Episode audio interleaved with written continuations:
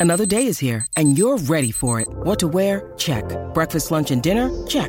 Planning for what's next and how to save for it? That's where Bank of America can help. For your financial to-dos, Bank of America has experts ready to help get you closer to your goals. Get started at one of our local financial centers or 24-7 in our mobile banking app.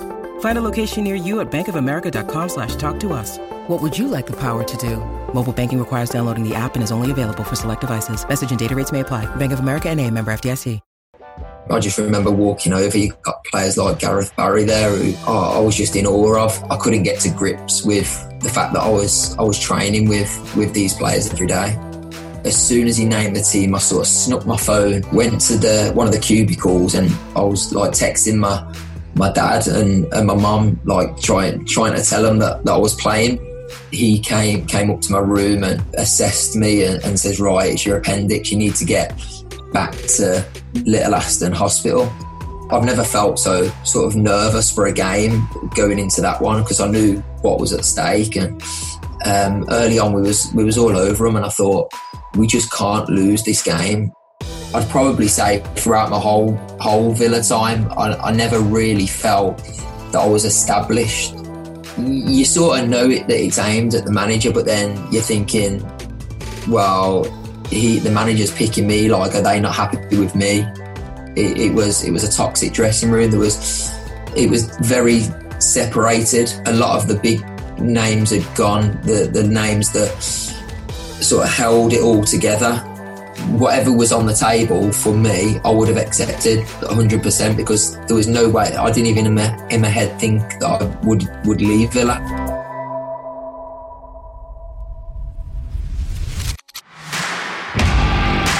You are listening to Claret and Blue, an Aston Villa podcast brought to you by Birmingham Live. Hello and welcome to the latest episode of Claret and Blue. Um, we've got a really, really special guest for you tonight. I think it's our first, uh, first ever Premier League winner, and it might well be our last, uh, given as this is a Villa podcast. But uh, a big welcome to Marc Albrighton. How are you, Marc? Yeah, very well, thank you. Yeah, thanks for having me on. Um, yes, I've I've seen a, a, few of the lads that have, that have been on recently, so uh, it's good to be on. We're going to take you take you back to the beginning, first of all, to when when you were a young boy growing up in Tamworth. What was your What was your first experience of having a ball at your feet, Marc? Can you remember? Um, my first experience was probably in the garden. I, I was in the garden constantly. Um, I just remember my mum and dad's garden. All the pictures have just got a strip of a strip of mud straight down the middle middle of the garden. Um, so yeah, like at the time, I didn't didn't really. Um, my my dad obviously went on. Oh, like you need to get off the grass, like you you're ruining the grass and stuff like that. And at the time, I was just like, yeah, like it's fine.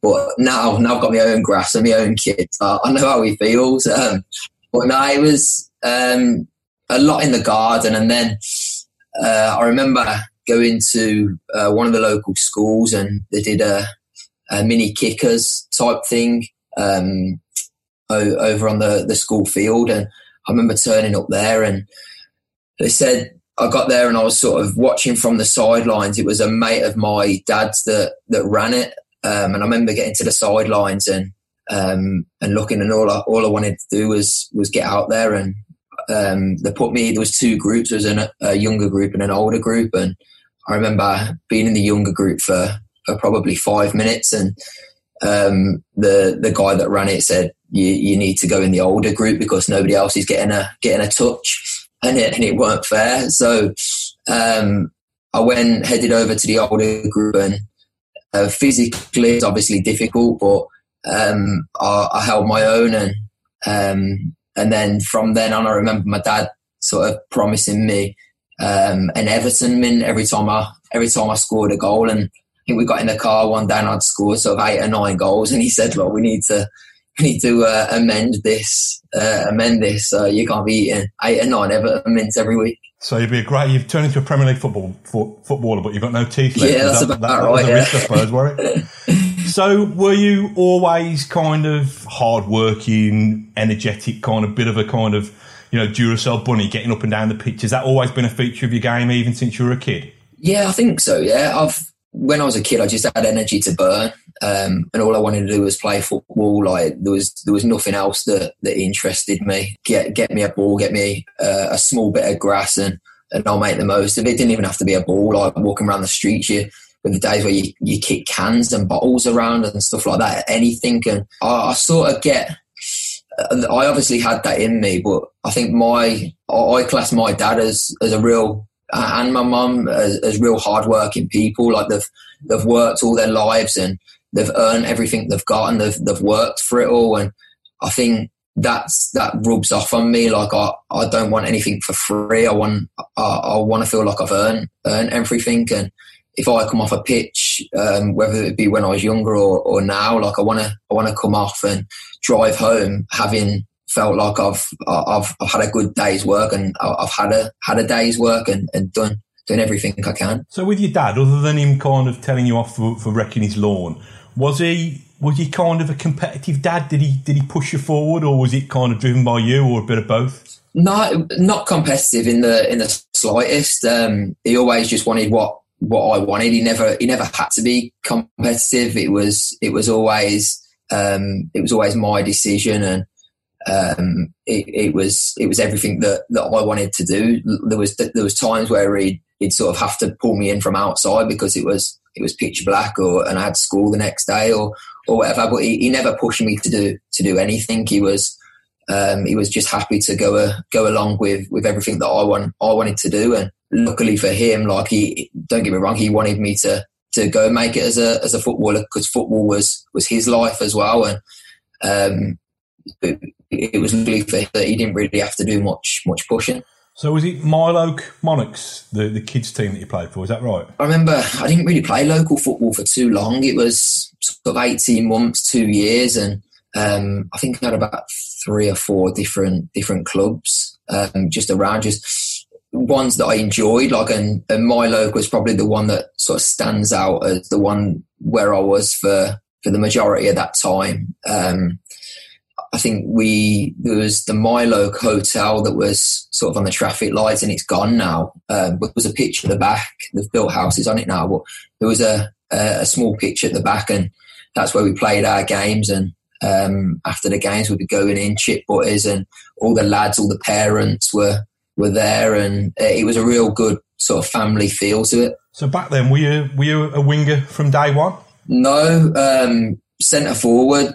Uh, I was I was a striker for for the majority of my uh, my time growing up. It was um, it wasn't until scored in Cowans in when I was six. I think I was in the under 16s, and it was only then when I didn't really grow as much um, when I was younger, and everybody else seemed to seemed to take the shoot, and I I missed it, and um, I was a bit later, and uh, I was coming up against defenders that were sort of six foot already. I remember playing Coventry, um, and they had a they had a centre half that was that was probably double my size, and from then on, it was just you want to go out to the wing, you'll get more space out there. You you can play with um, you don't have to play with your back to goal all the time. And I, I tried that, and yeah, just went on from there. Can I ask what you were like at school in terms of you know obviously you got some magic in your boots and you're able to to make a very very good living as a footballer was there ever a plan b no there weren't no um, which obviously it's turned out well if, if football weren't there I, I would have been um, I, I, wouldn't have been left with many options but it, it was just I just didn't care about anything else. I think you've got to, uh, I believe you've just got to care about things to do well in them. And um, school just weren't like it, it, it, was in the way of my football, if anything. And um, where as I got as I got older, it was um, I, I, sort of had like a day release from school where I could go into go into Bodymoor Heath and train with the youth team, but when I was younger, it was just all about all about football. I, I, was sitting in lesson thinking like, how long till till break time? How long till lunchtime so I can go and have a game of football? Um, and even Monday mornings, like the the teachers that know this, and the teachers would, would, would be asking Monday morning, how'd you get on? Like, how did you do? And and and most of them took an interest, which obviously made me feel a whole lot better. And um, and, and I think they they sort of accepted that football was was my life. So is it right that that you went to West Brom first of all? For was that your first first taste of a professional club? I can't really sort of remember exactly how how that ended. Um, I know there was reports that I got released, or um, but I'm, I never never signed anything uh, there. I think they they offered me they they asked me to go for a six or an eight week trial. Um, me and, and another lad from from Mile Oak, and we went there. The other lad was a goalkeeper. Uh, we travelled in together and um, twice a week. Uh, no games on the weekend. Was only uh, we we would have been seven at the time, so there was no games at, at that age then. And um, I just remember going. It was on a massive astroturf pitch. Well, what seemed like a massive astroturf pitch, and um, there was there must have been 300 kids there, and I, I, I stuck it out for a bit, but I just didn't didn't enjoy it. And I think my mum and dad knew that I didn't enjoy it as well, and um, I, it, it just weren't. It just didn't feel right. I weren't excited to go. I'd rather go and go and train, or go play in the garden, or go and train with my local team. And um, it just never, just never. I, I never enjoyed it, and um, I, like I said, I don't really know how it ended. Whether it was just I stopped going, or, or whether they said like we've we've seen enough. I'm not I'm not sure how how that ended, but it was um, Villa. Villa came. Like, I remember that being quite a close period between stopping there and, and then Villa coming in for me. So were you at Villa? So what?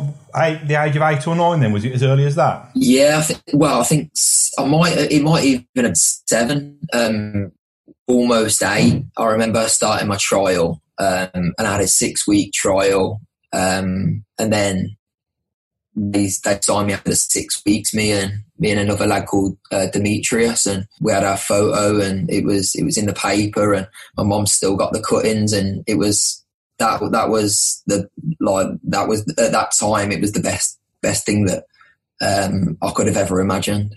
So by that stage, then Marc, you'd already been kind of indoctrinated in all things claret and blue. You're already a kind of fully fledged Villa fan. Yeah, like full, fully Villa fan. My, my dad um, started off. My dad, like he he was Villa through and through as as he grew up. Um, he he was he tells me about the times when um, I think they won the league at Arsenal and uh, he was there, and then he he went to to the European Cup final, and he's got all the photos and everything was Villa. Like, oh, my, my bedroom was Villa quilt, Villa wallpaper. It was just everything Villa, and um, it, it was to to then go to the training ground, which I, I literally had no idea that academies existed or that that you could be signed for for Villa at, at, seven or eight years old. I just had no idea. I was sort of naive to it all, and um, it was it, like I say, it was the best thing that could have ever happened. So,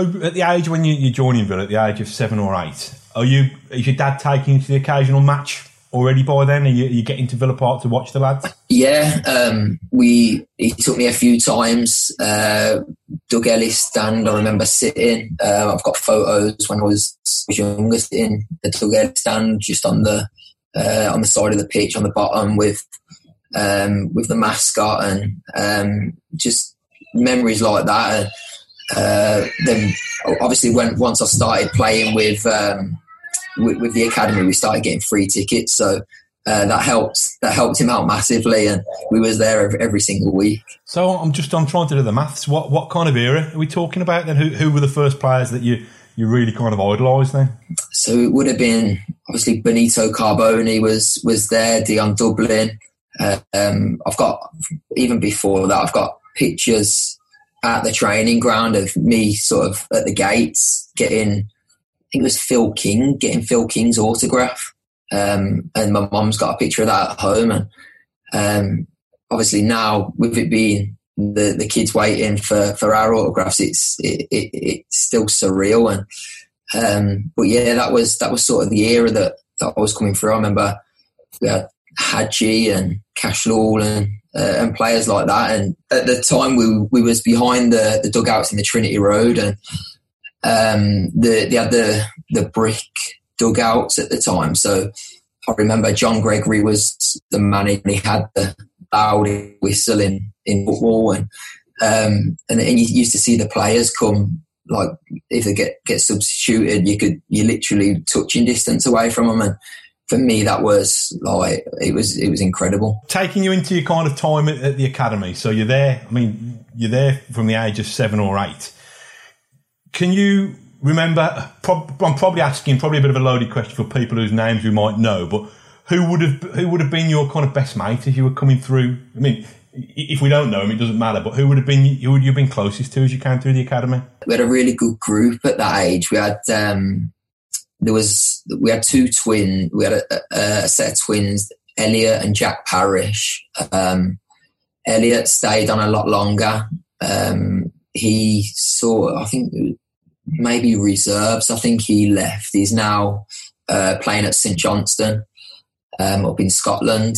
Um, so we had him, and he was yeah they were probably my my best friends uh, we we met up a lot with them outside of football um, our dads our dads were close and um, yeah that was that was probably the main one um, there was a couple of others as well uh, Stephen Webb and um, Matthew Room and uh, you, you probably probably won't know these lads but that at the time was was a, a, real good group, and a lot of a lot of them made it to at least youth team and, and reserve level.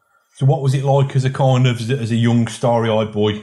Kind of, I know you wouldn't be in the same dressing room, but you'd be in the same training ground as some of the first team stars. Was there much interaction between yourselves as kids, and probably as you're getting older? I'm, I'm thinking now, probably as you're getting into into your teenage years was there much interaction there between you guys and the senior pros? When we was younger, it was a, a lot smaller training ground. It was it, it, was a very small training ground, and you had no option other than to to be around, like be around each other. The first the first real memory I've got was um, it was the Rugby World Cup final um, against Australia, and we, uh, as the the academy, we had the the option whether to go in or not. Um, and the coaches sort of said that um, a couple of coaches were in. If you wanted to go in, you can. If not, they fully understand, and they um, uh, uh and if you want to stay at home, you can. And straight away, I, like I didn't really take an interest in rugby, and um, I, I, went I went in and and trained, and I think there was about three of us in the end, and we went into the building after for for food and. Uh, I remember sitting down in the in the parents' lounge, and, and the first team were in there watching the the end of the game, and it had just finished. And um, I remember looking around, and, and there was players like Dion Dublin, and there seemed uh, just looking at them, they seemed sort of eight, eight, nine foot tall, and I just couldn't, I couldn't believe like that I was in the same room as them, and they were they were talking about the game, and um, it was it was panning on to the Australian players, and, and the, they were sort of swearing at each other. And, and when I'm that age, I'm thinking, oh my god, like Dion Dublin swears or, or whatever. It was it was just a surreal environment to be in. We've spoken to a, a couple of kind of former pros, and we spoke to Baz the other week. Um, who's what kind of chores did you get landed with, and whose boots did you have to scrub? yeah, I got the short straw. Really, I um, I was on John Carew's boots uh, for the majority, which as you can imagine, weren't the smallest boots. It was um, quite large, and I was on his um, Olof Mellberg's, uh, and I think maybe Sorensen's. Like every, we we had to wear sort of black leather boots. Um, the the youth team, but the the first team could obviously wear whatever boots they wanted, and um, they had sort of material, red, yellow, all different colours, and you're thinking, like, I've never cleaned these boots before. I'm just used to scrubbing and putting a bit of polish on or dubbing. But material boots, obviously, you don't do that. What you do, like, you can't get them too wet because the players don't like it. Um, yeah, that was that was a difficult um, a difficult baptism. But uh, then, so after the the boot cleaning, we, like you say, we all had jobs and we had to we, we had to get in early and, and set the first team pitch up. So I think that was my job. There was three or four of us that did that, and um, we'd set the pitch up. We'd get all the equipment out for for the coaches, and then once they'd finished, we'd have to hang around and go and fetch all the balls um, that could have been everywhere. Like I remember Craig Gardner used to do finishing practice um, at the end of at the end of sessions, and on their last shot, they'd deliberately smash it into the quarry, and, and we'd be we'd be fetching them. And um, with with the kit man at the time, he was he, he was quite sort of intimidating for a young, a young player. Um, and if you if you didn't have a full set of balls sort to bring back to him, he like he'd, he'd go crazy at you. So it was it was quite a, a, tough time. Another thing I've read from your time in the academy, I don't know whether you requested it or whether you were just told to turn up and do it.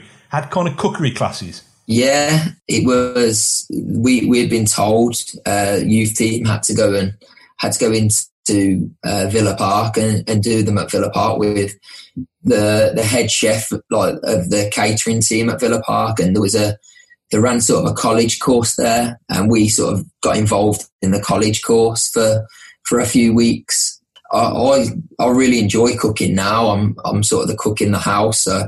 Um, I, I, sort of enjoyed it. it. it. got me the basics. Didn't really teach you sort of many meals or anything, but it gave you the the the main basics that you need for sort of spaghetti bolognese, spaghetti bolognese, uh, shepherd's pie, um, meals like that, that that sort of you eat as a as a footballer, like plenty of carbs. And um, I didn't really know anything about cooking then because we was at, we was in digs. But what as soon as I come out, I, I sort of took to cooking straight away in, in, my house. I was I've always I've always cooked. So what's your speciality then? Because I imagine footballers are eating footballers are eating kind of Michelin star kind of cordon bleu stuff rather than kind of what we do, sticking some waffles and fish fingers in the oven. What, what, what what's what's the uh, signature signature dish? Yeah, I don't, I don't, really know. I've not really got one. I've done, a lamb curry tonight. I've just had a lamb curry. Um, but I just I, I, like experimenting with different different foods. I've I've watched I watch a lot of cooking programs. Sort of Saturday mornings, I'm up I'm up early with with the kids anyway. Like especially in in lockdown, and we've had plenty of Saturday mornings like at, at home. So um, there's not much on TV on a on a Saturday morning. So I'll put a cookery program on or uh, Jamie Oliver did did a, a series um, for especially for for the lockdown. So I watched a lot of that and took them recipes and uh, and cooked them. But I enjoy it and um, it sort of gives me a break from from the kids. So I can't be sort of disturbed when I'm cooking. So we all got to take over the kids. So it's um, I'll put the radio on and, and that'll be me. So on the football pitch around then, you're starting to be part of what I remember to be a very, very impressive academy team and a very good reserve team as well. So, was there the feeling that kind of that group of players was, was a special group? Um, yeah, I think at the time I, I could see that, like, I knew that we was in a group that that had sort of talented players, and but I think more than more than anything, it was the work ethic, and if somebody weren't pulling their weight, then that weren't accepted. Um, I put a lot of that down to down to the coaching staff, um, but also the players. Um, I remember my first my first few sessions with um, with youth team and um, and the reserves. It was um, it was quite intimidating to go up there. You had sort of Jonathan Hogg, who's obviously at Huddersfield now, but he was um, he was a big moaner. Like I think he still is from what from what I've heard. But he was a big moaner. One of the nicest lads you'll ever cross. Um, but on the pitch, his his demands were were ridiculously high, and I'd never really seen that before.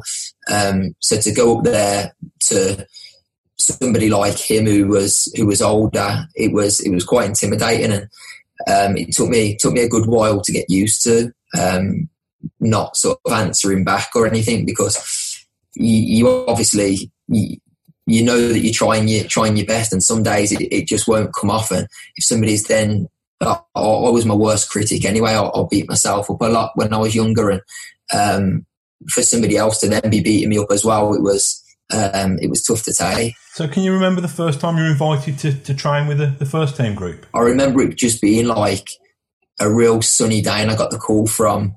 I was in the in the gym at the time, and somebody must have got injured. And I remember getting the call and, and coming out the sort of fire exit doors in the gym, and it was real sunny day. The pitch was absolutely immaculate. There was it had the fresh water on it. The it was the the white Premier League balls, and it were I, I, just remember walking over. You got players like Gareth Barry there, who um, I, I was just in awe of. And I think for probably the first year, I just I, I couldn't get to grips with the fact that I was I was training with with these players every day. Probably a silly question. Did you did you back yourself, or you, were you able to play your natural way in that environment, or were you a bit inhibited and a bit reserved? No, I'd probably say I was a bit reserved. Um, I did I did this really with with the youth team and reserve as well. If if I do do a couple of bad things wrong, then it, it gets in my head and affects the rest of my rest of my game. And that was the same in training. If I did a couple of things wrong early on, it'd affect the rest of my session. And some of the drills that we were doing, it was it was one touch, and you didn't get the time that you'd get in in the reserve league and, and in the youth team league. And um, Martin O'Neill, the day before every game, we'd do two 10 minute games or three 10 minute games, and the last 10 minute would always be one touch. And I was I was lost, and I, I just didn't. The ball was coming to me at a, a real a real quick pace, and the rest of the players on the pitch knew where it was going. When when they when the ball came to them, they knew exactly where they were going to put it. Me, I was what do I do with it, and I was just sort of helping it on. Didn't really know what to do, and um, it was it, it, took some getting used to. So, when was the first time you, you travelled for a match with the with the first team squad? Was it was it the Peace Cup where you, you, your main first team involvement was getting called up to that tour? Or yeah, so the Peace Cup was um, that was one of the first the first trips. Well, I think yeah, that was the first trip I went on. Um, I think they went to America the year before that, um, and there was talk that a couple of us might be might be travelling with them there. Um, but I think in the end, he only took might have took Nathan Delfouneso and uh, Zoltan Stieber um, there was talk that I might be going, so I was sort of listening out, will, will I, won't I? And uh, in the end, didn't go, um, but just carried on working. And yeah, the following year, Peace Cup was was, was incredible. We had a we had a really young squad because I think there, there might have been a an international tournament that year, so a lot of the players weren't weren't back till till later. So he took a lot of the young lads to that. Um, but for me to to go in and play, um, I weren't expecting. So I think I did well in the first game, and then he just he just stuck with me and uh, and ended up having a having a really good tournament. I, I was with like Curtis Davies, Emile Heskey, John Carew, Ashley Young, all these players, and it was even like on the pitch was was incredible. Um, but off off the pitch, I, I just learned so much like about about the squad and I was still in the reserve team dressing room back back at the training ground. So although we was training every day, we weren't really interacting with them and I never never really seen them sort of outside of training. So to to be in a hotel with them sort of every day in the afternoons and we'd be going out to the shops and just uh, that's probably when I found out that footballers are sort of human beings and, and not the the stars that you think like their their place does. What did you make of Del Piero's penalty? Obviously, Guzan knew what he was doing, and I think Guzan gave him a bit back after as well. Um, but yeah, at, at, the time, I was obviously for for the first team, it was just a, a normal preseason tournament. But I think for for the young lads, it was the best tournament ever, and I remember the penalty. Uh, the penalty was saved, or think yeah, I think it was that that was the decisive kick, and um, once it was saved, we we sprinted from all the young lads sort of sprinted from the centre circle to go and like jump on on Goose, and it was more the first teamers were a bit more reserved and just like, well, this is just a, a pre-season thing. But towards it was it was incredible. So move fast forwarding a little bit. Your your main first team debut, I believe, was away in Moscow. What was I, I didn't I, I wasn't on European duty back then, but I've heard it was absolutely freezing, wasn't it? Yeah, it was cold. Yeah, um, I remember before the dressing room, the um, the referee, it might have been, or the fourth official came in um, and sort of give us a big talking to. Uh, checked all our studs before. Um, we had to show him all, all the studs, and he said, um, "Right, the the black players can wear the um, Under Armour, the black Under Armour tights. Um, but the white players can't. so we was a bit like, oh, we'll just freeze. Um, but yeah, just got on with it. Uh, I, I, soon soon warmed up with it being my first my first game. Like the the the weather weren't really um, weren't really a factor. The the way Martin O'Neill used to do it was um, was read the team out just before you like when you're in the dressing room about an hour before before kickoff. So um, there was there was talk that I might be playing, might not be, um, but you, are never really sure until the team's read out. Um, but I knew obviously we had took a, such a young a young squad out there. I knew there was a chance. Um, so as soon as he named the team, I sort of snuck my phone um, back into my pocket, went to the one of the cubicles, and I was like texting my my dad and, and my mum, like trying trying to tell them that, that I was playing because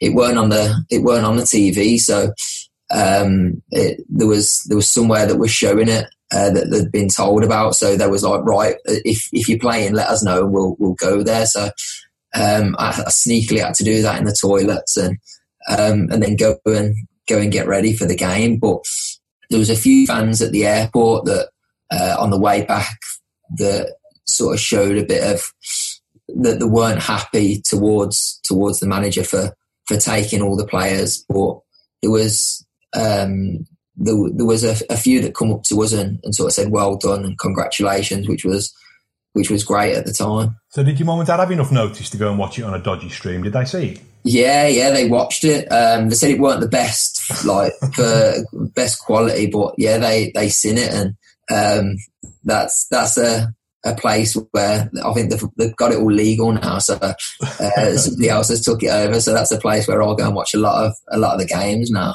In terms of the rest of your time under Martin, was it a little bit?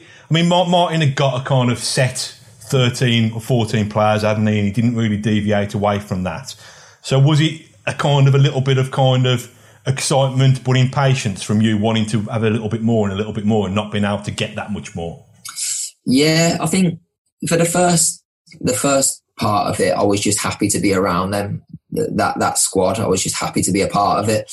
Um, as time went on, yeah, there was there was a bit of me thinking, oh, like I'm ready to move on now. Like I'm ready to to play a bit more. Um, I'm I'm ready to um, take somebody's take somebody's place, if you like. And um, at that, time, though, we had such a such a good a good side, and we was finishing like sixth in the league, and um, it was yeah, it was difficult. And a lot of the time, you went into into the dressing room, and um, Martin O'Neill would just look at his paper and he'd, he'd go right, same team, same subs, and, and that was you in the stand again. And um, yeah, it was it was good in the fact that I was travelling and I was getting to see firsthand where I'd, I'd, usually be sort of in the crowd anyway. So it was good in that sense. But then, sort of from from my point of view, as as it went on a little bit, I was I was a bit because I I'd got that little carrot dangling. I was I was so close to it. I just wanted to to make some appearances and and to to to put my name out there. I remember at, at, Villa there was a couple of setbacks for you in the in terms of did you have when was it that your appendix burst and you had to be rushed to hospital? Yeah, so I'm not sure the year. It probably would have been that the year after the Moscow game, or probably the year after that. Um, but yeah, I was it was Blackburn away, and we was in the hotel, and then in the middle of the night couldn't sleep and um, just had real bad stomach pains and I've phoned phoned through to the doctor's room, and he came came up to my room and assessed me and, and says, "Right, it's your appendix. You need to get back to Little Aston Hospital." The, the had a drive. It was Martin O'Neill's driver. He always took a a driver up there um, for him to get back the next day. Um, so he ended up taking me back and then like coming back up to Blackburn, but yeah, he, he rushed me back. I remember having to stop at a service station or on the hard shoulder so I could be sick. And um, yeah, it was one of the most painful journeys of, of my, my life. It kept me out for not long because I remember it was, I think it was about three weeks, probably not even.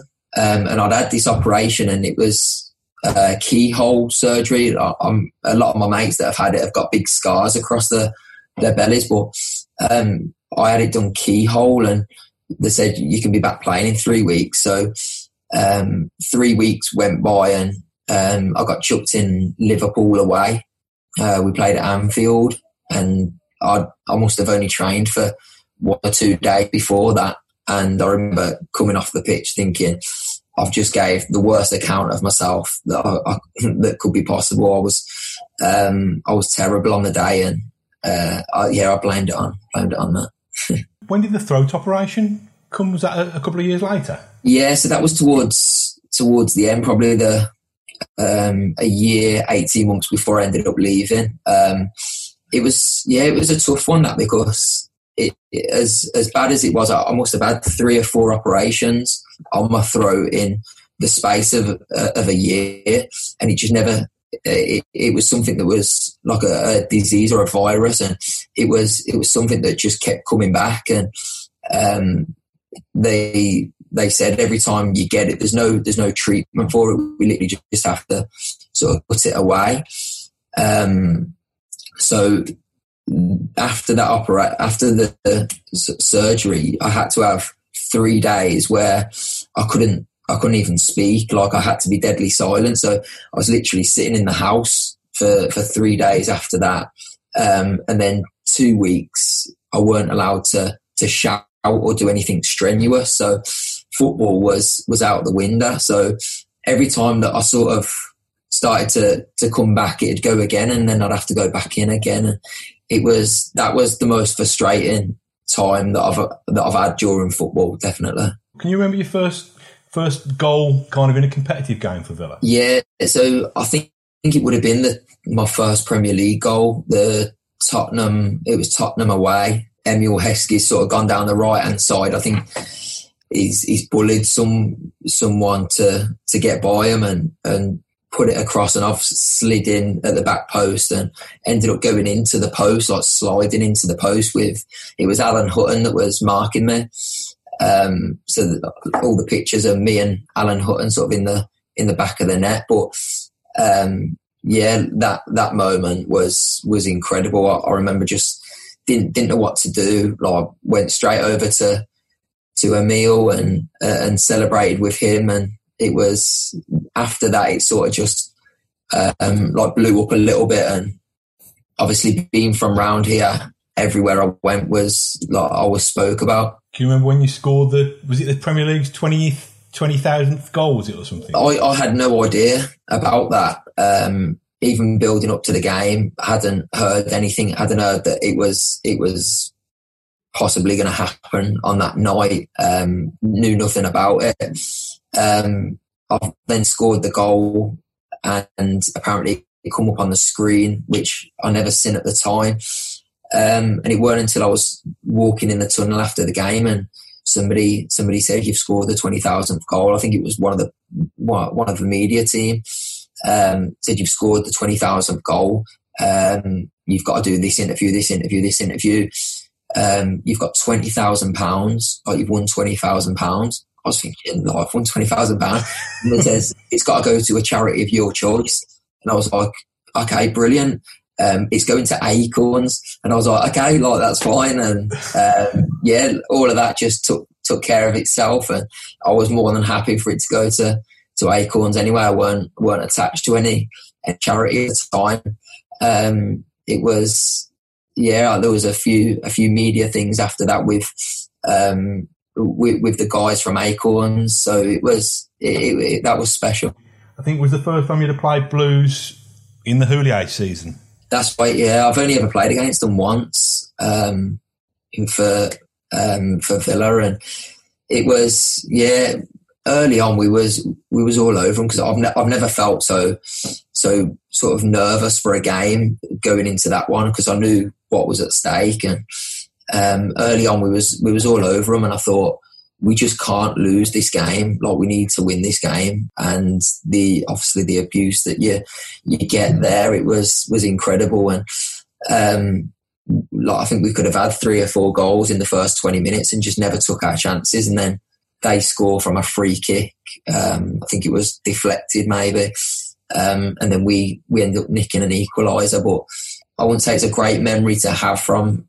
Uh, I haven't really got any any good memories from a Villa Blues game. Which the game that I missed was the the game where I think that was that might have been the cup game as well, where they they beat us in the cup and there was I know there was a lot of fighting and a pitch invasion and stuff. So um, it turns out that that weren't probably a, a, bad one to miss. Do you feel the extra intensity though, as a as a local lad, and you've probably got mates from both sides of the uh, of the divide? Do you actually feel it? Does it add to the stress levels? Yeah, um, I certainly did. I can't speak for uh, for for other players like that that aren't from that haven't got that sort of affiliation with with either side, but um, for me, that game, like it was, even when, when you watch Villa Blues games, like as a as a Villa fan, you, you you're so nervous. It's more nerves than than anything, I think, and and I found that as a player as well. And I thought I did all right in the game. That the nerves didn't take anything away from like it didn't stop me perf- performing uh, at all. But it's it's something like you, you go there and how you get guided into the ground and then you come you can't come out the tunnel to warm up you have to go a different way to warm up and um, you get told all the um, about all the police safety issues beforehand you have meetings to to make sure that you you're ready for like any eventuality and that sort of gets you it gets you a bit nervous in yourself can i just take you back to a little bit before well it's the season before what was it like when Martin left? What's it like as somebody in that dressing room when that bombshell dropped? It was a shock. Um, I'd certainly say it was a sh- it was a shock. Um, obviously, being just before, I don't know if I would have played or not. It obviously worked out worked out well for me for that first game of the season because uh, Kev MacDonald took over and put me straight in. But when when he left, it was because um, of the the divide um, there was some players that was that was happy about it, but then other players that were distraught because, like you say, he had his sort of 12, 13 players that he he picked every week, um, and they were all happy. But then the ones that weren't playing weren't happy. So obviously, when when he left, there was a divide in, in people that were happy or not. I personally was was gutted because um, John Robertson who was part of his staff, absolutely adored me and um, took me under his, his wing. And um, he really, really took an interest in, in my game and, and he was always helping me. And um, even he'd come and watch the, the reserve games, the youth team games. And if my youth team manager or reserve manager was getting on my back, he'd always back me up. Um, and say, no, I know why he's done that, or I know why he's done this. And um, I was I was sad to see um, Martin go, Robbo go, and and Steve Walford because what I think what they did for for the club at the time. Obviously, I know it's hindsight, but um, everything that happened after it was it was no coincidence that that all happened after Martin left, and he had stability at the club, and and, and he got the the the club to some to some good finishes in in the league. So Kev Kev takes temporary charge with, with Tony McAndrew for for a I don't know a month or so or for, for a few games. Despite you being disappointed about Martin and, and John Robertson and the backroom staff going, you must have been buzzing that, that you know kind of one of your mentors is um, is in temporary charge. hundred percent. Like he, Kev, Tone, they they were brilliant with me, and straight away he Kev. I remember Kev coming up to me and saying, "Right, you're playing Saturday, so get your head around it, get ready for it. I want no excuses. Go out there and, and show show everyone what you can do. And that that was that was all I needed. And I think that might have been on the Thursday maybe, uh, with the game on the on the Saturday. And um, I remember just to to wake up on the first day of a Premier League season, knowing that you're going to be starting, was in, incredible to wake up to. So after that, Houllier's come in. Um, just what's he what's he like, Marc? Because I used to get on really well with him from a press point of view. I kind of had a bit of affection for him, like a friendly old uncle. Um, I know that some of the some of the players from back then we've spoken to, Gabby, I don't think particularly got on with him. What was he like? Was he was he like this kind of typical kind of head teacher figure? He did have aspects of that. Yeah, he had. Um, he did have aspects of uh, of head teacher, but I think that was just their culture. Like since we've had obviously had Claudio at, at Leicester, the Italian, and then we had Claude Puel, who, who, was French as well. And I think foreign managers are they have got that way about them. And um, I think if you look at some of the German managers, even even Klopp, and David Wagner, that that come over, they've got um, they've all got that head teacher bit about them and um, Gerard Houllier was was no different. He he had that, but I I personally really got on with him. He he helped me a lot. He gave me a lot of game time. He, he said the right things to me that I that I wanted to hear.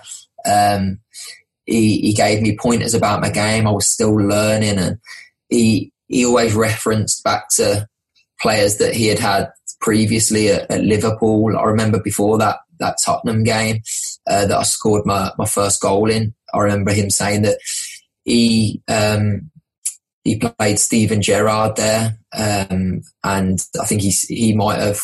Uh, um, I think he said he dragged him off um, at half time, um, and because he weren't ready. But he says you're you're ready for this. Like you're you're more than ready. So he says go out there and uh, and do yourself proud and um, I remember him, him, reminding me that after after the game, and there was no no one more pleased for, for me than he was after that game. And yeah, just throughout, he he knew. I felt like he knew what Villa meant. He tried to buy into it. Um, that we had a we had a lot of derby games that that year, and he always used to used to try and emphasise how much that meant to meant to the city um, in his team talks and um, me being me being local, I knew that, but the, we had a we had, we had um, a lot of foreign players that probably didn't know. Um, so he he always used to get that point across, which which I thought was good. Can I ask you about that um, that famous Man United game when it was so close? You scored, didn't you, that, that afternoon? And there were about half half a dozen, six or seven or eight um, academy kids involved in the squad that day.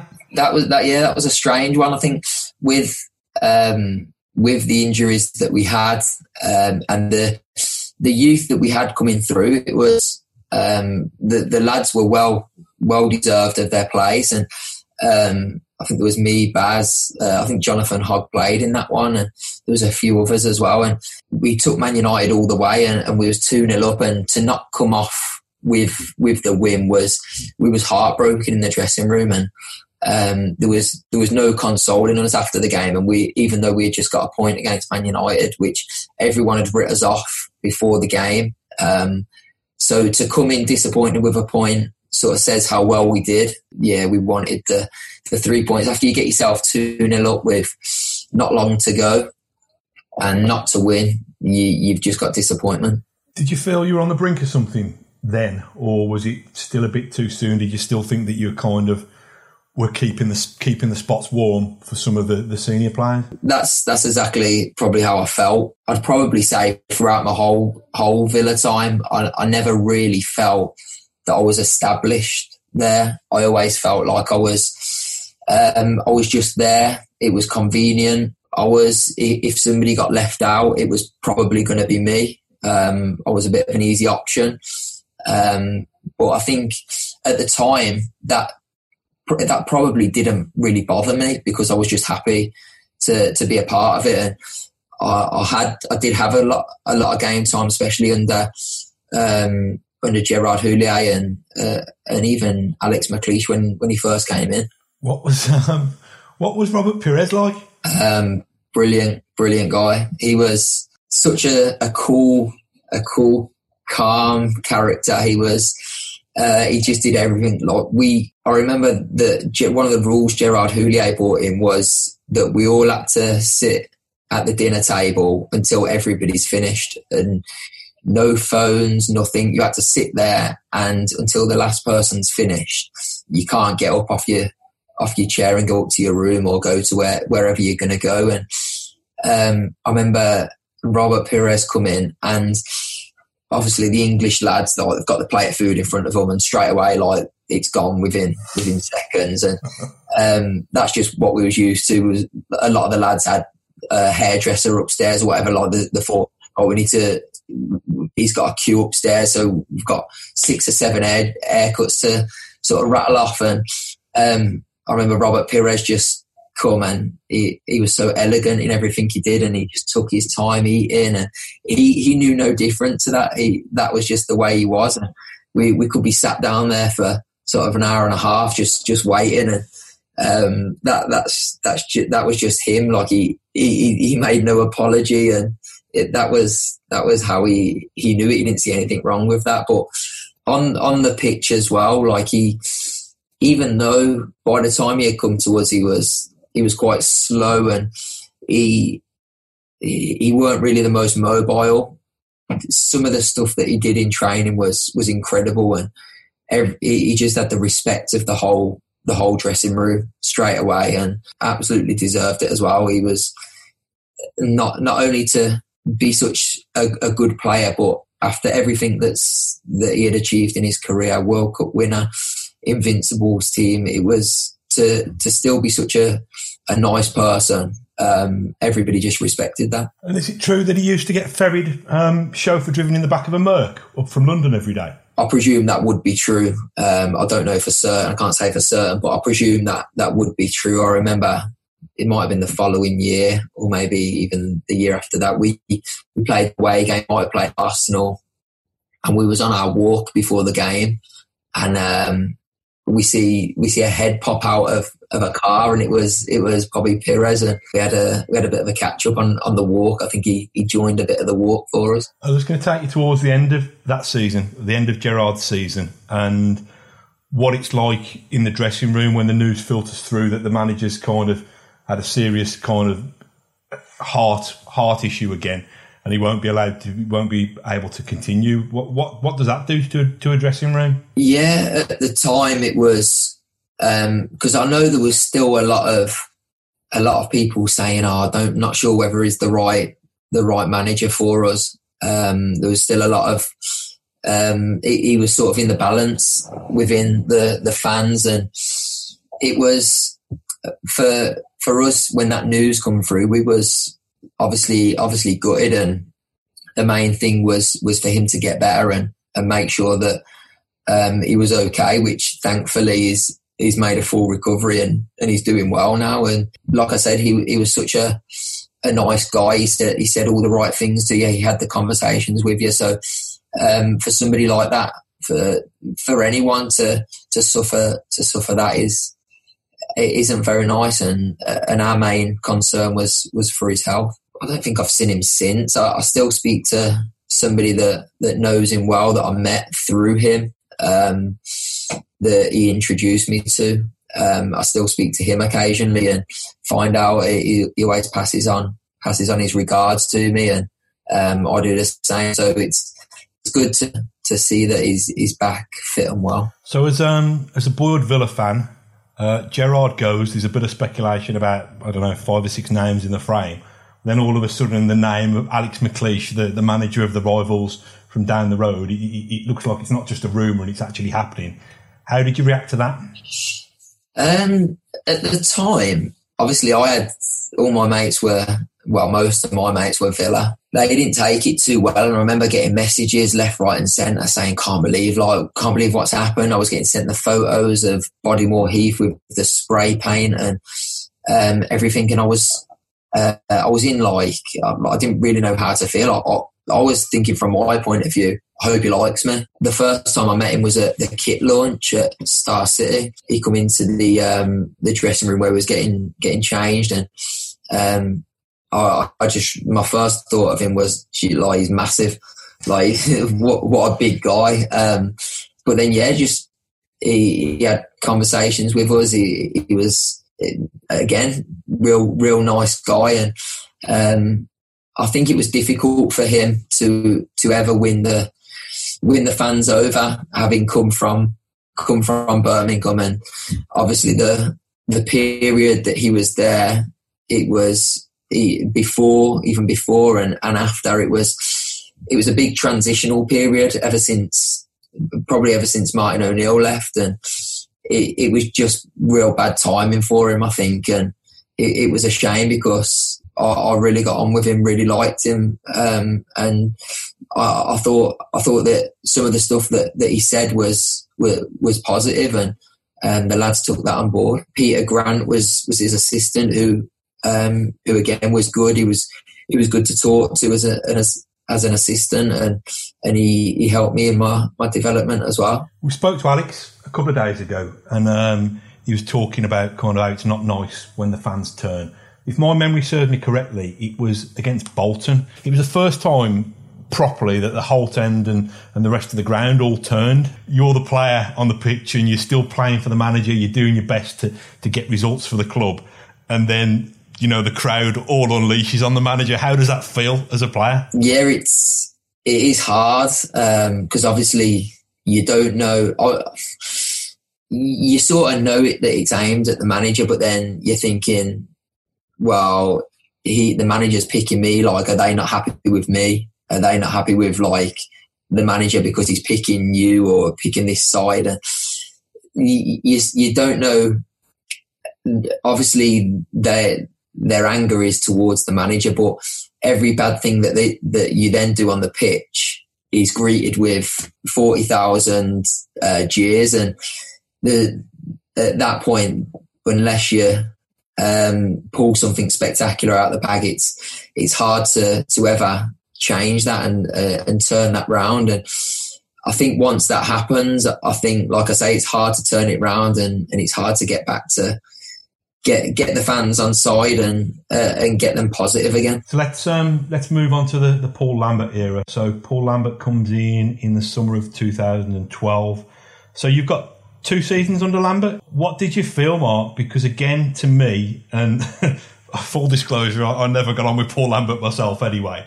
But it felt to me again that you were kind of treated as a bit of a, a bit part player, and the manager came in and made a lot of signings from overseas and wanted to do it his own way. Did you feel on the edge of it, or did you did you ever feel properly involved in it under Lambert? Um, I think when Lambert was appointed, I was I was really pleased um, in terms of very much like Martin O'Neill. Um, Martin O'Neill liked me, so I was thinking he likes a. I'd looked at his teams previous. He likes a hard-working players. I thought I can't can't really go far wrong here. Um, but yeah, probably probably the opposite. If I'm honest, um, it was again, like I say, it was the transitional period at, at Villa, and it was it was difficult for anyone to come in and it, I still don't know to this day, like who was making what decisions, who was making the signings. A lot of players came in that weren't they weren't good enough. There was there was one in sort of five or six that were good enough, and it was it, it just weren't a good dressing room. It, it, was it was a toxic dressing room. There was it was very separated. Um, there weren't many. Um, a lot of the big names had gone, the the names that sort of held it all together. It just never it never went well, and there was there was obviously a few a few things that that stick out for me that just I I was walking around the place and just never really got the feel that he ever wanted me as part of his as part of his plans. We um, he persisted with with the same team or the same sort of front three a lot um, in, in, that formation that he played. And whether we win, lose, or draw, he, he never really changed it. Um, so it was always difficult for me to um, ever be a part of. From from my point of view, I, I was like it, it, weren't all that. I was injured as well. That that probably didn't didn't help my cause. Once I recovered from my injury, he said, "Right, you can go out on loan." I think it was Wigan and Derby that were were interested in me at the time. I got a phone call off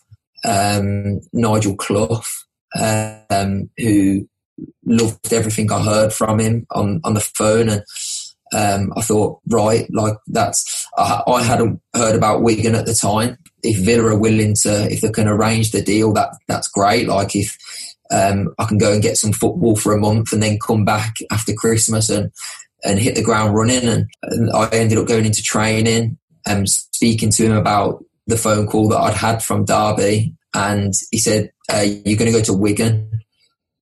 And straight away, I thought, why, why am I going to go? Derby were above Wigan in the league at the time, and I thought Derby suited me more with with location wise, with with the squad that they had, and I thought it's a strange one, but he he was persistent. I'd go to Wigan, and whether whether that had a part to play, that he was he was good friends with Owen Coyle um, at the time, so it was whether that had a part to play. I'm not sure, um, but I ended up going to Wigan, and to be fair, like I, have not bad word to say about my time at Wigan. I was only there a month, but it sort of opened my eyes up a little bit to um, the the sort of smaller football clubs and the the family side of things. Because I think as good as a club Villa is, nothing away from Villa because it's such a big club.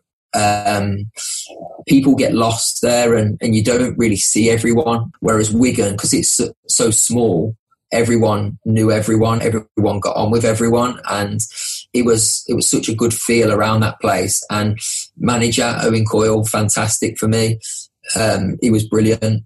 Not a bad word to say about him, and I love my time there. But um, those were just few things that, that happened during that that era that didn't really didn't really fill me with any sort of motivation um, at all for in terms of in terms of playing for him.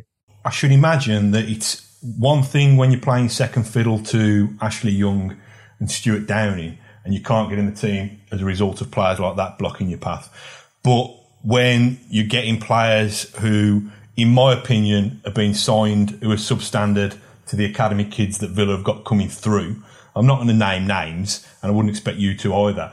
But that must be particularly galling. Yeah, I think I think you're right. Um, been so long where it was um, playing second fiddle to, like you say, Ashley Young, Stewart Downing, James Milner. Um, and then all of a sudden, I, I, can't get in the team. Don't get me wrong, we had some good players at the time as well. Andy Weimann was was playing at the time. He was um, he was banging goals in left, right, and centre. Uh, Benteke was there. Gabby was there, and those three players were sort of I wouldn't say undroppable, but those were the three players that sort of never come out the team. I never seen a way in for me then. Um, even even if we went on a losing a losing streak, it never sort of think right. I'll give them a rest. They maybe need a rest. I'll, I'll freshen things up. Uh, I never really sort of felt like right. I've got a chance this weekend. Of as it went on, it just become like it'll take six or seven injuries for me to for me to get a game here and once that sort of sets in, it's it, it's hard to hard to cope with mentally. So when did it become apparent that you'd got to got to go elsewhere? Because I presume you get to the Christmas time in the your final year, and not, has there been anything said about a contract at all by then? Or well, to be honest, um, come back from Wigan, and um, I think we did have a few injuries, and I'd done well at Wigan. Um, I'd played a couple couple of reserve games back here, and he put me straight in. Um, and I actually played quite a few games between uh, in that second half of the season, and I'd been doing well. Um, and I knew I was up. I knew my contract was up, and I went in for a couple of conversations with with the manager, and um, every, every conversation that I had was was positive. He was you're doing absolutely fantastic for me. Keep doing what you're doing. Um, don't worry about your contract. It'll all be sorted at the end. Um, don't just don't stress about it. Just keep playing your football. Keep doing what you're doing. Um, so I was like, I was, I was fine with that. I was, yeah, like I'm enjoying my football again.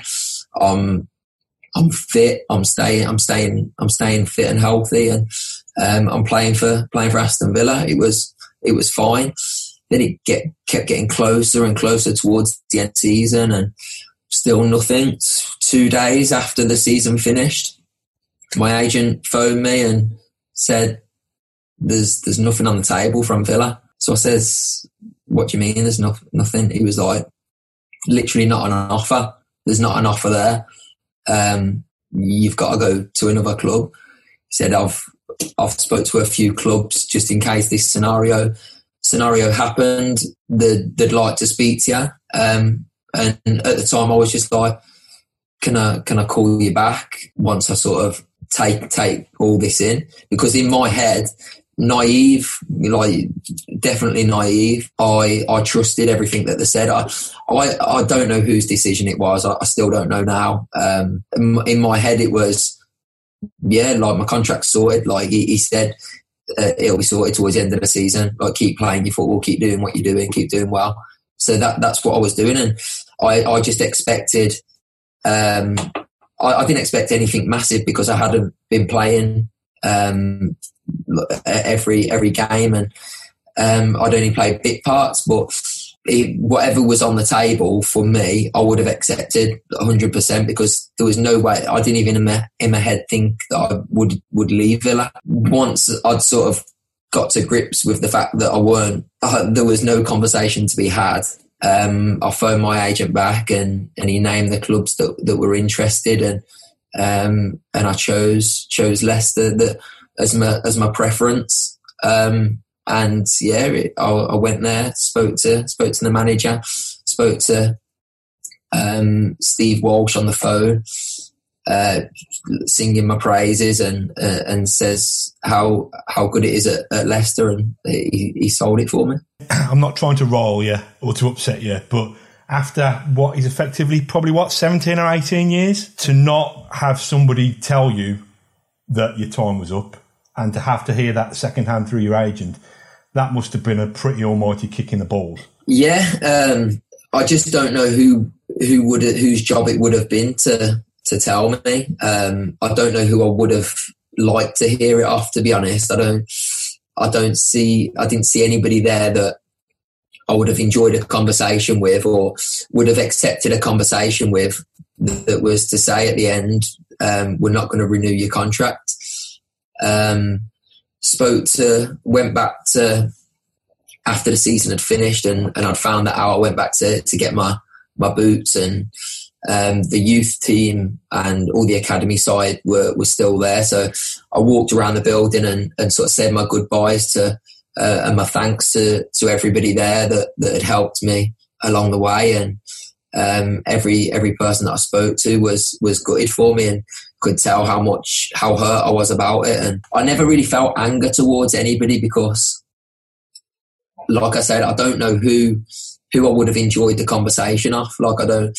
If somebody had sat me down, whether it be Paul Lambert had sat me down and says we're not offer, offering you anything, I, I, wouldn't really have liked that because he had told me all along that I was getting one, and it, yeah, it, it, was just a, a, whole. The whole situation was a bit of a blur because I weren't expecting it because I didn't I didn't see it coming. It was um, it, it, it just come as a total shock. Turned out all right, didn't it? In the end.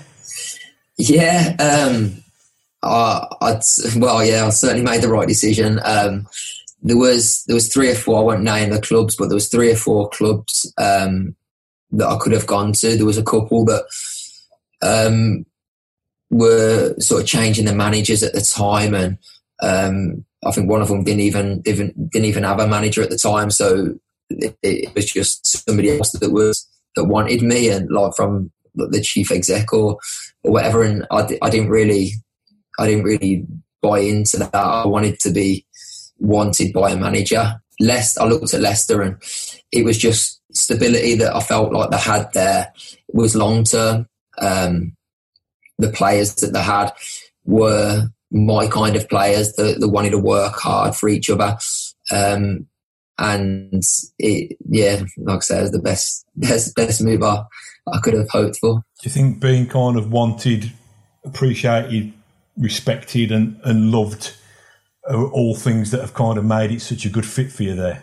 As upset as I was to have to have left Villa, them not offering me a contract was the best thing that's happened to me because, like I said before, anything that was on the table, whether it be a year or pay as you anything that was on the table, I would have signed because that was my club and never like just totally loved the club and knew knew no different. Um, that was that that just it, that was my life. Aston Villa was my life from from when I was young. And I'd probably say in I was sort of getting a bit complacent there and never really I never really pushed on as much as I, I could. That was I'm not I'm not just blaming uh, other people for that. That's that was down to me as well. So I never really kicked on as much as I should. But I think going to Leicester really, um, I was I was always known as the the kid from the youth team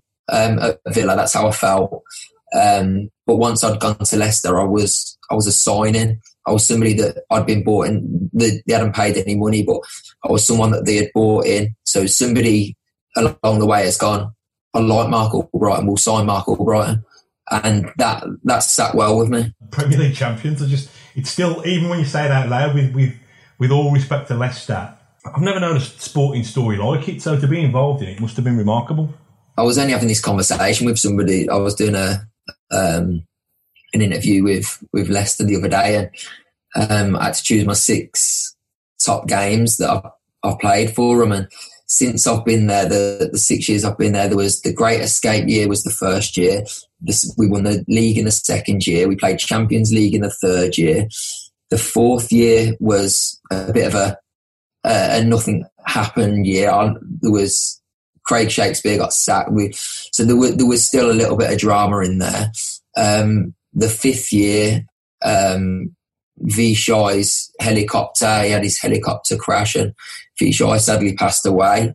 Um, and now the sixth year, uh, this is, this is all happening. So since I've, I've been there, it's, it's been very up, down. It's more, more ups than downs, but certainly some bad downs. Um, and it's it's been a, a bit of a roller coaster, a roller coaster time. But the first two years was the well, the first year it was um, a lot of that. I got injured in the uh, I pulled my my groin in the last preseason game, um, and I was out for two or three weeks with that. And then after that, the the team was pretty much standard for the rest of the season and up until the last nine games and never got a look in in the slightest. I was um, I was probably looking at, at, moving at the end of the season. I was uh, I was coming home saying to saying to my family, I can't I can't do this anymore. I wasn't even travelling,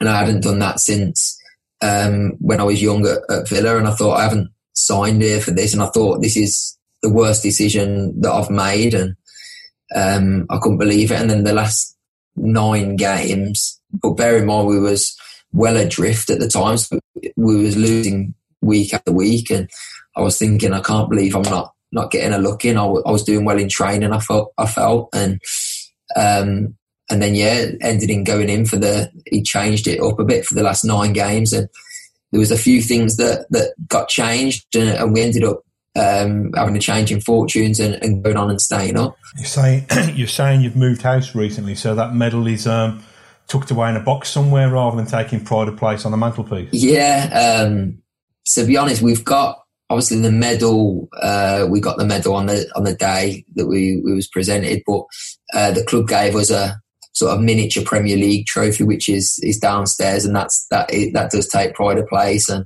obviously, with the ribbons on it, it it just I, I, prefer to look at that, if I'm honest, than than the medal, um, as it's more of a, a replica. It's um, that that's more special to me. I'd say.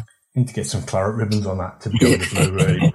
um, I was just going to say about. Um, I can't believe that that Marc Albrighton now he's thirty because I remember you as this kind of, you know, very very. I don't know, precocious young talent. I think even then you kind of got your head screwed on your shoulders, but you know, you were a young dad, weren't you? Were you a young dad at early 20s? Yeah, 21. Had my first child, yeah. So you're a young dad. Um, you've obviously had to cope with the, the disappointment of, of leaving your, your, boyhood club, albeit it, it, turned out for the best. You've had the, the, situation, like you said, with, with the, the Leicester owner um, passing away, and you've had kind of family tragedy as well. Do you? You must feel like you've you've kind of lived a full life, if you know what I mean, in terms of the highs and the lows that you've had to contend with throughout your career and throughout your life so far? Yeah, I think um, everybody obviously has has things in their life that um, that shapes them as as people. I've obviously, I'd say mine's been no different. I've there's been things that obviously leaving leaving Villa as I'd say leaving Villa as a boy, um, going to Leicester, having to grow up straight away.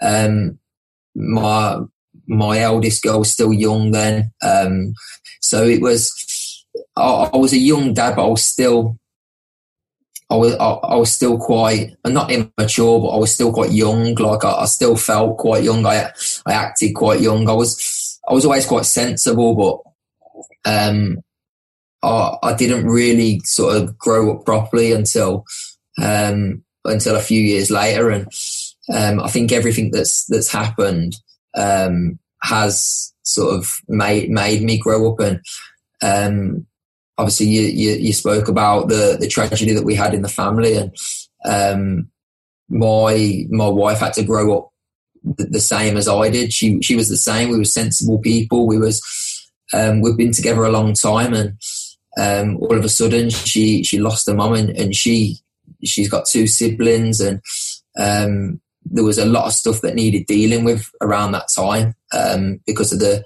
the circumstances that it happened, and she she took it on herself to to care for uh, and look after her her family. Um, her mom and dad had split up at the time, so um, she it was on it was on her to sort everything. She had to look after her brother, her sister, as well as grieve for herself. And her growing up, seeing her grow up like into into this woman was um, probably made me grow up, um, and it rubbed off on me. And um, then to to then go the next season, um, relating it back to football, to then go the next season and win the league. Her family um, took a lot a lot from that um, because it made people smile again within their family. Uh, it made it put smiles on faces. It gave them something to to take the mind off what had happened. It felt like fate. It felt a little bit like like fate. I remember um, waking up the morning of the first game of the season, and I'd missed a lot of pre-season um, because I didn't want to go away to to the pre-season training camps and, and leave my wife here with on her own with the kids after losing her mum and missed a lot of the training. I'd done bits at home, but it weren't the same. I was I was running um, on on a treadmill with uh, with my brother-in-law who was who had moved in with us. Um, so I, the the morning of the game, I woke up and he said some something like today will go well. Um, like you'll you'll do well today and um, it will start a good season off. And that that day we, we beat Sunderland four two. I got two assists and a goal, and the the rest of the season just kept kept going on. We kept winning, and at the end of it, there was there was a trophy, and it it just don't the the whole thing. We we got married that summer as well. That that we won the league. Um, so I came off the back of winning the league to then go into Thailand celebrating out in Thailand with with millions of fans in in bus parades and come back stag do's, uh, wedding, honeymoon, and I, the I, I, had the the worst year of my life, and then the best year of my life straight after. So it's it was quite a roller coaster, but um, it was it, it was uh, an, a part of my a part of my life that that shaped me as a person. A couple of things I wanted to ask Marc was one, we asked this to everybody. Is that what's the best funniest prank or moment that you can remember from your time at Villa, or either coming through the academy or around the first team scene or on, on a tour or whatever, is the one thing that stands out? When I first moved into the first team dressing room, I remember um, Isaiah Osbourne saying, wait, like, just be aware of the, the flying socks. So, like, obviously everyone gets out of the shower, they've got wet socks. Whatever, and, and you've like you, you literally can't look down because there's the socks flying everywhere, and um, you, have got to be aware. But uh, other ones are just putting their clean kit in with the dirty kit, so then it goes down to to the laundry and the skip, and you come to like after you shower, you dry yourself, you've got no kit, you have to walk down more or less naked to the to the laundry um, to get to get your, your, fresh kit or or your kit's sort of hidden somewhere like the the laundry people are being on it, so um, you wouldn't have any kit. Um, but yeah, they can't really, top of my head, can't really think of any any others. It was always Gabby uh, when we was young. Gabby when he was with Ashley Young, uh, their main victim was usually uh, um, Nigel Reo-Coker as. As good mates as they they all were, it was it was usually Ash and, and Gabby that, that were pranking uh, Nigel Reo-Coker. We still see photos of you occasionally on in the, in the away ends or at Villa Park and stuff like that. And I think that's probably endeared a lot of people to you. The fact that you still have got that love for the club. What, what's that like when you're a, a famous footballer and you, are still mingling with the uh, with the fans? It's obviously good because uh, in in all the times that I've been down there, I've I don't get negative comments towards me, um, which is helpful. Um, if if I'd left um, on worse terms, then it, it, probably would have stopped me from going because the, there might have been sort of negative comments towards myself. But every time I go there, uh, people are full of co- compliments for me, and um, they always sympathise with with the fact that I'm I'm not there no longer. And if I had my way, I'd, I'd sit in the Holte end every every game. But my um, my father in law has got um, he's got two tickets in the one of the executive areas, and uh, whenever I go, I go with him. So it's uh, it's it's not the same as as being in the. You get a nice meal, granted, you do get a nice meal, but I'd prefer to be in the in, in the mix. So obviously, difficult um, at times because you just like sometimes just want to go there, get involved, watch the game. Um, but when like I remember going to the Blues game when Gabby scored, it was the couple of years ago, um, and Gabby scored in front of the Holte end. I remember going there and it took me sort of four or five minutes to get from once I got in the um, in the concourse down the bottom to get to my actual seat. It was like 45 minutes. And I thought like it's as, as good as it is, like there was, there was singing my name and, and it's such a, such a nice feeling to have that from the Villa fans. It, it, it was brilliant. But, um, when you, you just want to watch the game, but you feel like you're being, you're being watched yourself um, it's it's hard to hard to concentrate. It's been an absolute pleasure. Thanks for giving us so much of your time. I hope it's been uh, interesting and enjoyable for you as well because I've had a brilliant a brilliant wonder down down memory lane. I just want to kind of take this opportunity to to thank you on behalf of, of us and behalf of the Villa fans and just thanks for being such a thoroughly good bloke and just make sure that you, you stay safe and, and take care of you, of you and yours uh, during these uncertain times. But top bloke, mate. I've really, really enjoyed that. Thank you so much. Yeah, no, thanks very much for having me on. I've enjoyed it. I have. Thank you for listening to Claret and Blue, an Aston Villa podcast. If you enjoyed today's episode, then please let us know. We love hearing your feedback. We'll be back soon with another episode. Until then, up the Villa.